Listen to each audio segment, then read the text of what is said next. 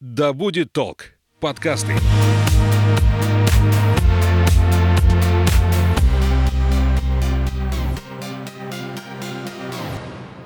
Всем привет! Я Полина, а это подкаст «Главное не проехать». Проект, который вдохновит вас на близкое знакомство с родным краем. Мы будем рассказывать вам о самых интересных локациях Омской области. Вместе с нами вы сможете узнать обо всех тонкостях туризма в районах, потому что даже деревни и села могут оказаться яркой точкой вашего отпускного маршрута. Ну что, поехали? Сегодня у меня в гостях Светлана Саликова, специалист по связям с общественностью в сфере туризма Большереченского района.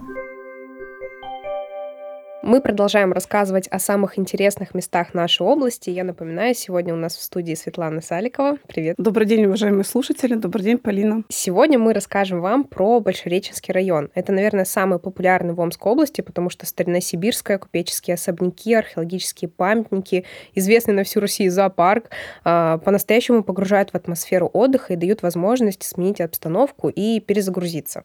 И, Свет, давай вот начнем а, со знакомства с районом. Расскажи о самых главных таких достопримечательностях, ради которых а, к вам едут туристы. Ну, Полин, ты, конечно, не ошиблась, когда сказала, что Большеречье — это самое популярное направление у туристов, не только мечей, но и те, которые приезжают в Омскую область. Конечно, после Омска мы на Лавру Омска не претендуем. И эту же статистику подтверждает и цифры. Мы когда подводим каждый год итоги, мы видим, что каждый год Большеречье посещает не менее 200 тысяч человек. В чем же секрет э, Большеречья? Тоже мне все время задают этот вопрос. И мы, когда начинаем рассказывать о том, что в Большеречье можно посетить, конечно, мы всегда начинаем с наших хедлайнеров, как мы называем. Это Большереченский сельский зоопарк. Все правильно, он единственный в России, такого больше нет. И наш уникальный музей-заповедник старина сибирская. Ну, давай немножко про них расскажу э, что у них такого интересного, почему все люди туда едут, и когда ну, попадают туда, действительно перезагружаются, испытывают какие-то эмоции, чувства и уезжают наполненные какими-то новыми ощущениями.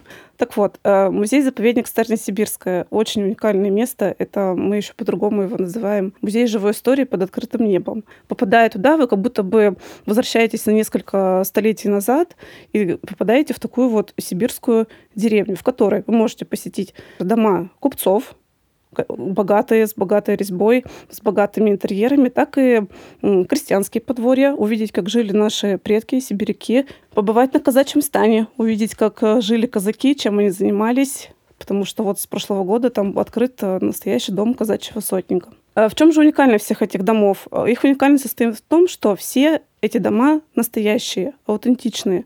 Новоделов там практически нет. То есть, например, если мы говорим про э, купеческие дома, они там и были. Они там и существовали, стояли на этой улице. Они были реконструированы потом сотрудниками старины сибирской, э, сотрудниками районной администрации и восстановлены в том виде, в котором они существовали.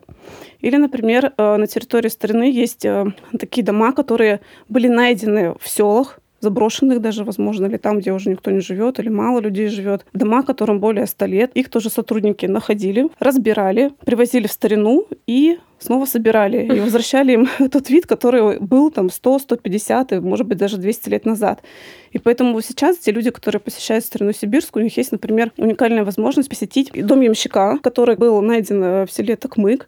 Э, в этом доме останавливался известный писатель Александр Радищев, автор знаменитого произведения э, «Путешествие из Петербурга в Москву», тогда, когда он ехал по Московско-Сибирскому тракту в Илимский Вострок. Но уникальные дома — это не единственное, что впечатляет, когда вы туда приезжаете. Это, конечно, те люди, которые вас встречают, которые там живут, можно сказать, в этой деревеньке. Э, каждый из этих домов вас там встретит хозяева. Это будет, например, или купчиха, или жена имщика, которая как раз в это время уехала с лошадьми отвозить там кого-нибудь на Иртыш.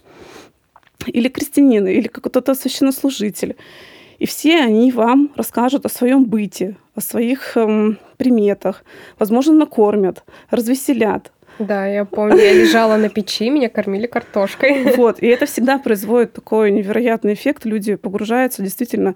Причем все эти люди, это, ну, это сотрудники старины Сибирской, это не нанятые актеры, не аниматоры, да, но они все настолько погружаются в это, так же, как и посетители, и это какой-то производит невероятный эффект, что люди, говорю, что что-то понимают, говорят, вот, вот оно, это наши корни. Надо вот сюда почаще приезжать, испытывать эти эмоции. И я хотела сказать, что вот, например, если вы посетите старину Сибирской вот в рамках вот этой вот театрализованной экскурсии, которая называется «В гости к Макаровне», кстати, она в прошлом году стала лучшей на Всероссийской премии «Маршрут года». То есть она заняла первое место в номинации «Лучший маршрут сельского туризма». Угу. Тогда, конечно, вам э, знакомство с бытом и культурой сибиряков гарантировано на 100%. Но даже если вы просто приедете и закажете, например, обзорную экскурсию, вам расскажут про уникальные дома, познакомят э, с архитектурными какими-то особенностями, для чего там всякие штуки применялись э, в части там посуды или утвари какой-то, да, все равно вы получите массу, массу впечатлений.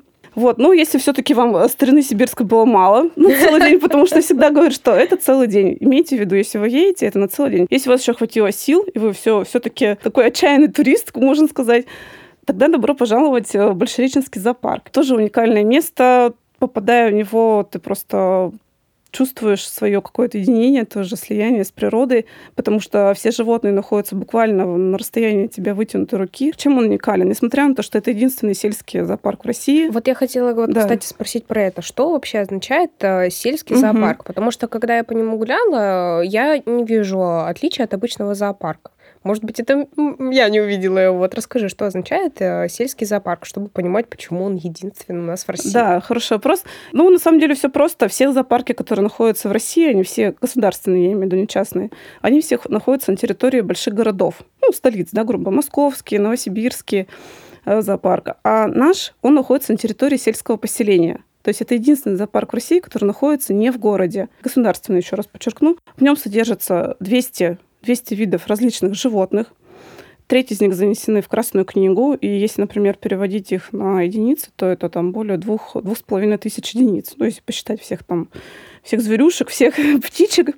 Вот. Он э, занимает территорию 9 гектар, и мы уже неоднократно об этом рассказывали, что у руководства зоопарка, у Министерства культуры Омской области большие планы по его расширению, и эти планы уже реализуются. Еще расширение? Еще расширение, да, у нас будет теперь уже не 9, а 11 гектар. Ого. Все это для того, чтобы и животные, и посетители себя чувствовали там как можно более комфортно. То есть строятся новые вольеры, становится больше. То есть вот все, я знаю, любят приезжать за Большеринский зоопарк ради тигров, да, это прекрасное семейство, которое сейчас можно понаблюдать не просто через э, решетку, а через стекло. Вот, и поэтому все, все вольеры сейчас строятся тоже по такому принципу. Сейчас идет активная работа по а, улучшению условий содержания хищных птиц. Строится отдельный птичий ряд, так это называется в зоопарке расширяется ряд для копытных, то есть те животные копытные, которые раньше были в таких стесненных условиях жили, сейчас у них там целое поле, мы вот даже были на днях, пытались там разглядеть оленей или косуль, которые ушли на другую сторону вольера, мы их не увидели, потому что это было далеко. Ну, то есть уже вот такие вот масштабы, что вот, ну, конечно, еще раз повторюсь, что все животные контактные, подходят, хорошо реагируют на еду, если вы им принесли. Ну, напоминаем нашим слушателям, что чем попало кормить нельзя, желательно вот покупать то, что предлагается к продаже в зоопарке. В этом зоопарке обитает единственный в Сибири бегемот. И несколько лет назад э, мы записывали с телеканалом продвижения и сайтом Омск здесь э, онлайн-экскурсию, и нам рассказали там очень интересную историю, а, что раньше там было два бегемота, и в каком-то году они сбежали из зоопарка. Все верно. Они сбежали из зоопарка, естественно, спустились к реке и плыли вдоль нее, а там э, это было рано утром. Сидели рыбаки, и, по всей видимости, они чуть-чуть пригубили. В какой-то момент они просто видят, как по реке плывут два бегемота. Ну хорошо, что хотя бы они знают, что там рядом поблизости есть на зоопарк. Они сразу вызвали работников оттуда, но все равно это очень интересная история, когда ты сидишь, рыбачишь, отдыхаешь, ничего не ожидаешь, а тут два бегемота на тебя смотрят. Это очень интересная история, и вот мы тоже ее любим всем рассказывать. Кроме того, у нее есть еще одна интересная подробность. Об этой истории в свое время рассказал э, сатирик Михаил Задорнов. У него даже есть специальный монолог про это, где он рассказывает.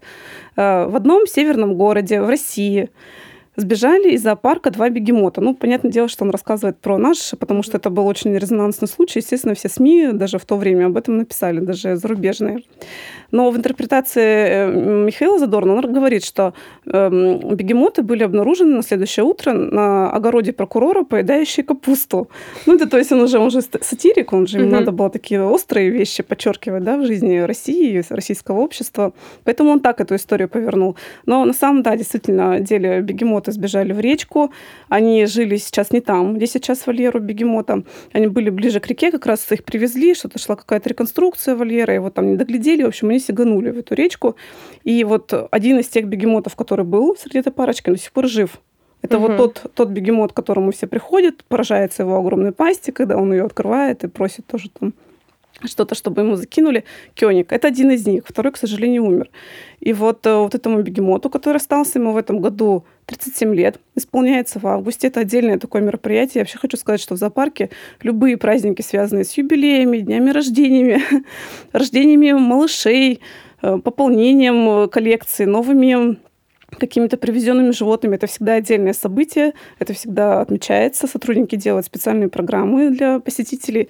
Это, эти новости очень хорошо заходят в СМИ. У нас журналисты омские, ну и не омские, даже российские, очень любят новости из зоопарка, потому что ну, всегда они такие классные, позитивные, и есть о чем рассказать. И мне кажется, что еще можно к достопримечательностям отнести урочище Батакова. Есть такой, да, э, парк природный археологический, но единственное, что вот э, тоже хотела отметить, что он э, не предназначен для широкого посещения туристов, он именно такой, знаете, как научный полигон. То есть там в теплое время года работают археологи, они делают свои открытия, которые потом атрибутируют, заносят специальные каталоги. То есть там просто вот так вот прийти и ногами походить, там никто не разрешит.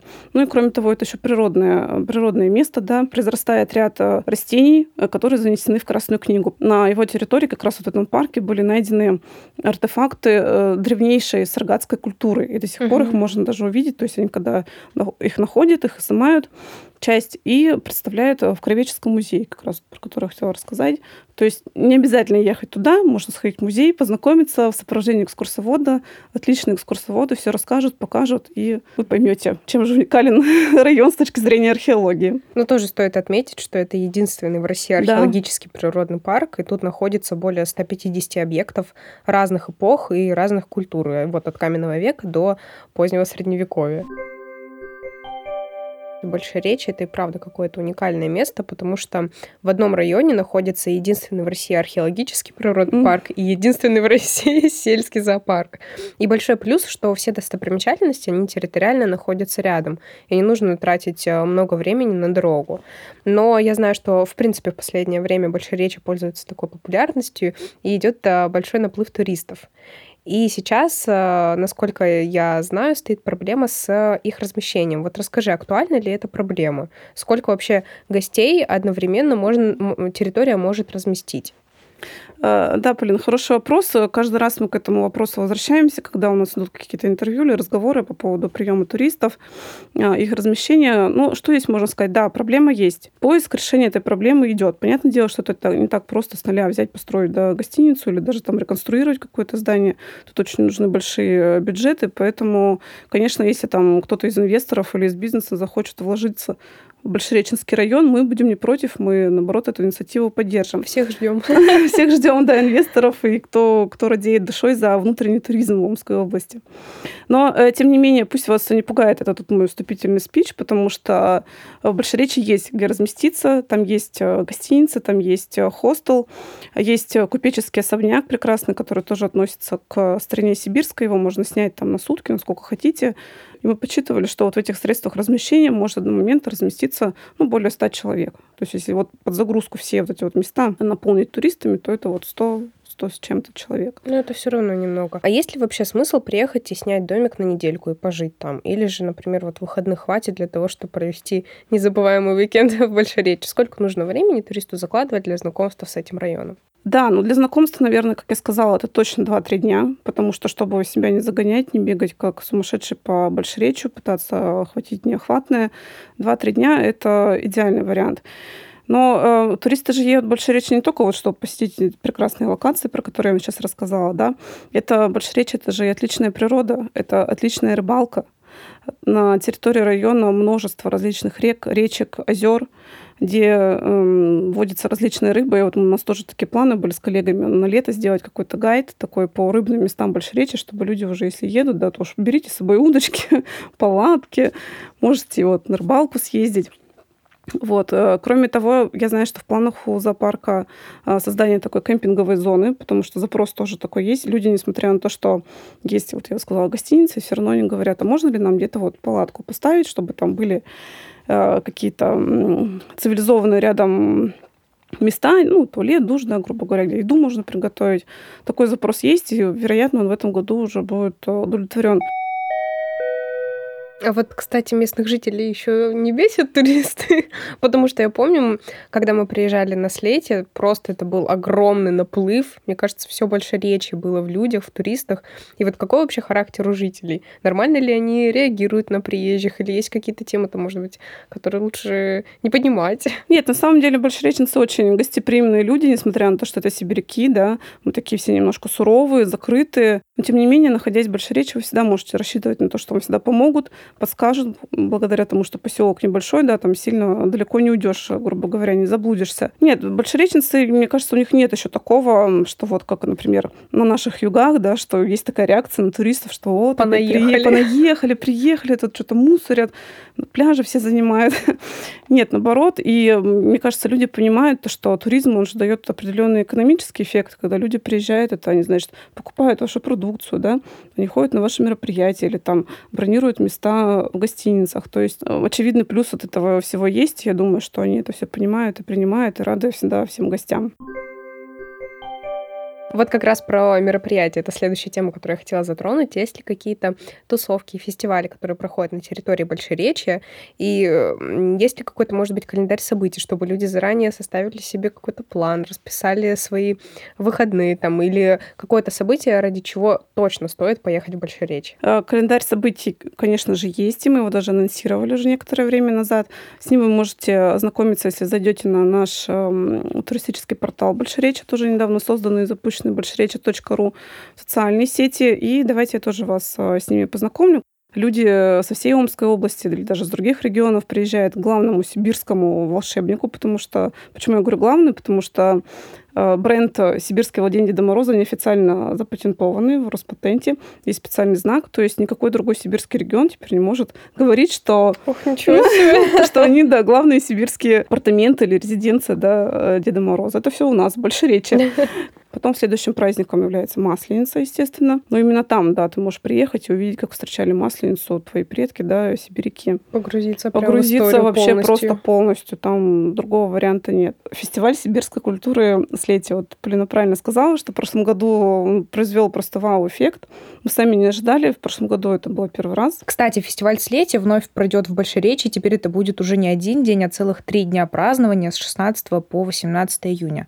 И вот я правильно понимаю, что теперь это будет ежегодное мероприятие. Да, вот глядя вот на тот эффект, который был в прошлом году произведен, на эти горящие глаза людей, было принято решение, что он будет теперь каждый год проводиться. Весь центр Большеречи был буквально заполнен людьми локациями, да, какими-то активностями. Его еще называют, этот фестиваль, мы его называем еще по-другому фестиваль фестивалей. То есть вот в рамках одного фестиваля вы можете посетить несколько. Это фестиваль мужских ремесел, это фестиваль Урало-Сибирской росписи, это какой-то гастрономический фестиваль, связанный именно с э, сибирской едой, да. Хороводы прекрасные, которые водятся на, на, на большой красивой зеленой поляне, это тоже отдельный вид эстетического удовольствие, когда ты на это смотришь, и как вот видно, когда люди, даже просто сторонние, кто просто пришел посмотреть, встают хороводы, тоже поют, пытаются, по крайней мере, петь какие-то песни, да, с э, ритмом подхватывать. Это, конечно, какое-то такое гипнотическое действие на всех производит. А в августе мы всех ждем на народный праздник э, «Три великих Спаса».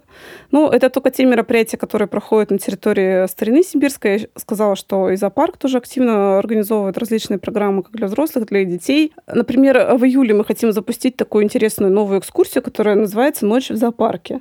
То есть все мы знаем, что большой популярностью в регионе пользуется Ночь музеев, Ночь, музеев, Ночь искусств, которая проходит осенью. Ночь а вот в зоопарке. А Ночь в зоопарке, да, нет у нас такого. Но у нас есть зоопарк, поэтому как бы логично, да, чтобы сделать такое мероприятие. Тоже с коллегами думаем. Вероятно, это будет какая-то такая организованная экскурсия в вечернее время, потому что очень много животных ведут свой активный образ жизни именно вечером и ночью, не днем. Днем они там либо спят, либо такие немного вялые. А вот вечер-ночь – это их самое такое пиковое время, когда они проявляют максимально свою дикую сущность. А какие бы ты порекомендовала маршруты и экскурсии для знакомства с районом? То, что касается экскурсий, да, их действительно можно заказать и в визит-центре, который работает в Большеречи, и в Краеведческом музее. То есть и там, и там вам предложат обзорную экскурсию по Большеречи, то есть э, вы узнаете историю этого поселка, какие-то интересные факты, и э, это сильно много времени у вас не займет, но тем не менее сложится более полная картина вашего пребывания в Большеречи. Да? Вы поймете, почему Почему так интересен этот поселок, да, и, в принципе, район? Потому что у него история действительно такая очень глубокая. Большеречие он старше, чем Омск. Он был основан в 1627 году. То есть в этом году мы отмечаем 396 лет. А где вообще турист может заранее посмотреть информацию про Большереченский район и составить уже, может быть, какой-то свой план? Мы в этом году запустили туристический портал о Большеречи. Он находится в поиске очень просто, большеречи.ру. На этом портале собрали всю необходимую информацию, которая пригодится туристу вот при первом касании да, для знакомства с районом. То есть он поймет, какие есть достопримечательности, как доехать, где остановиться, где перекусить. И у нас в самом конце уже по традиции небольшой блиц. Мой Давай. короткий вопрос и твой, возможно, не короткий ответ. Так, когда лучше ехать в Большеречье? Мы всем советуем в Большеречье приезжать круглый год, потому что, как вы уже, наверное, поняли, что круглый год, когда бы ты ни приехал, ты все равно попадешь на что-то интересненькое.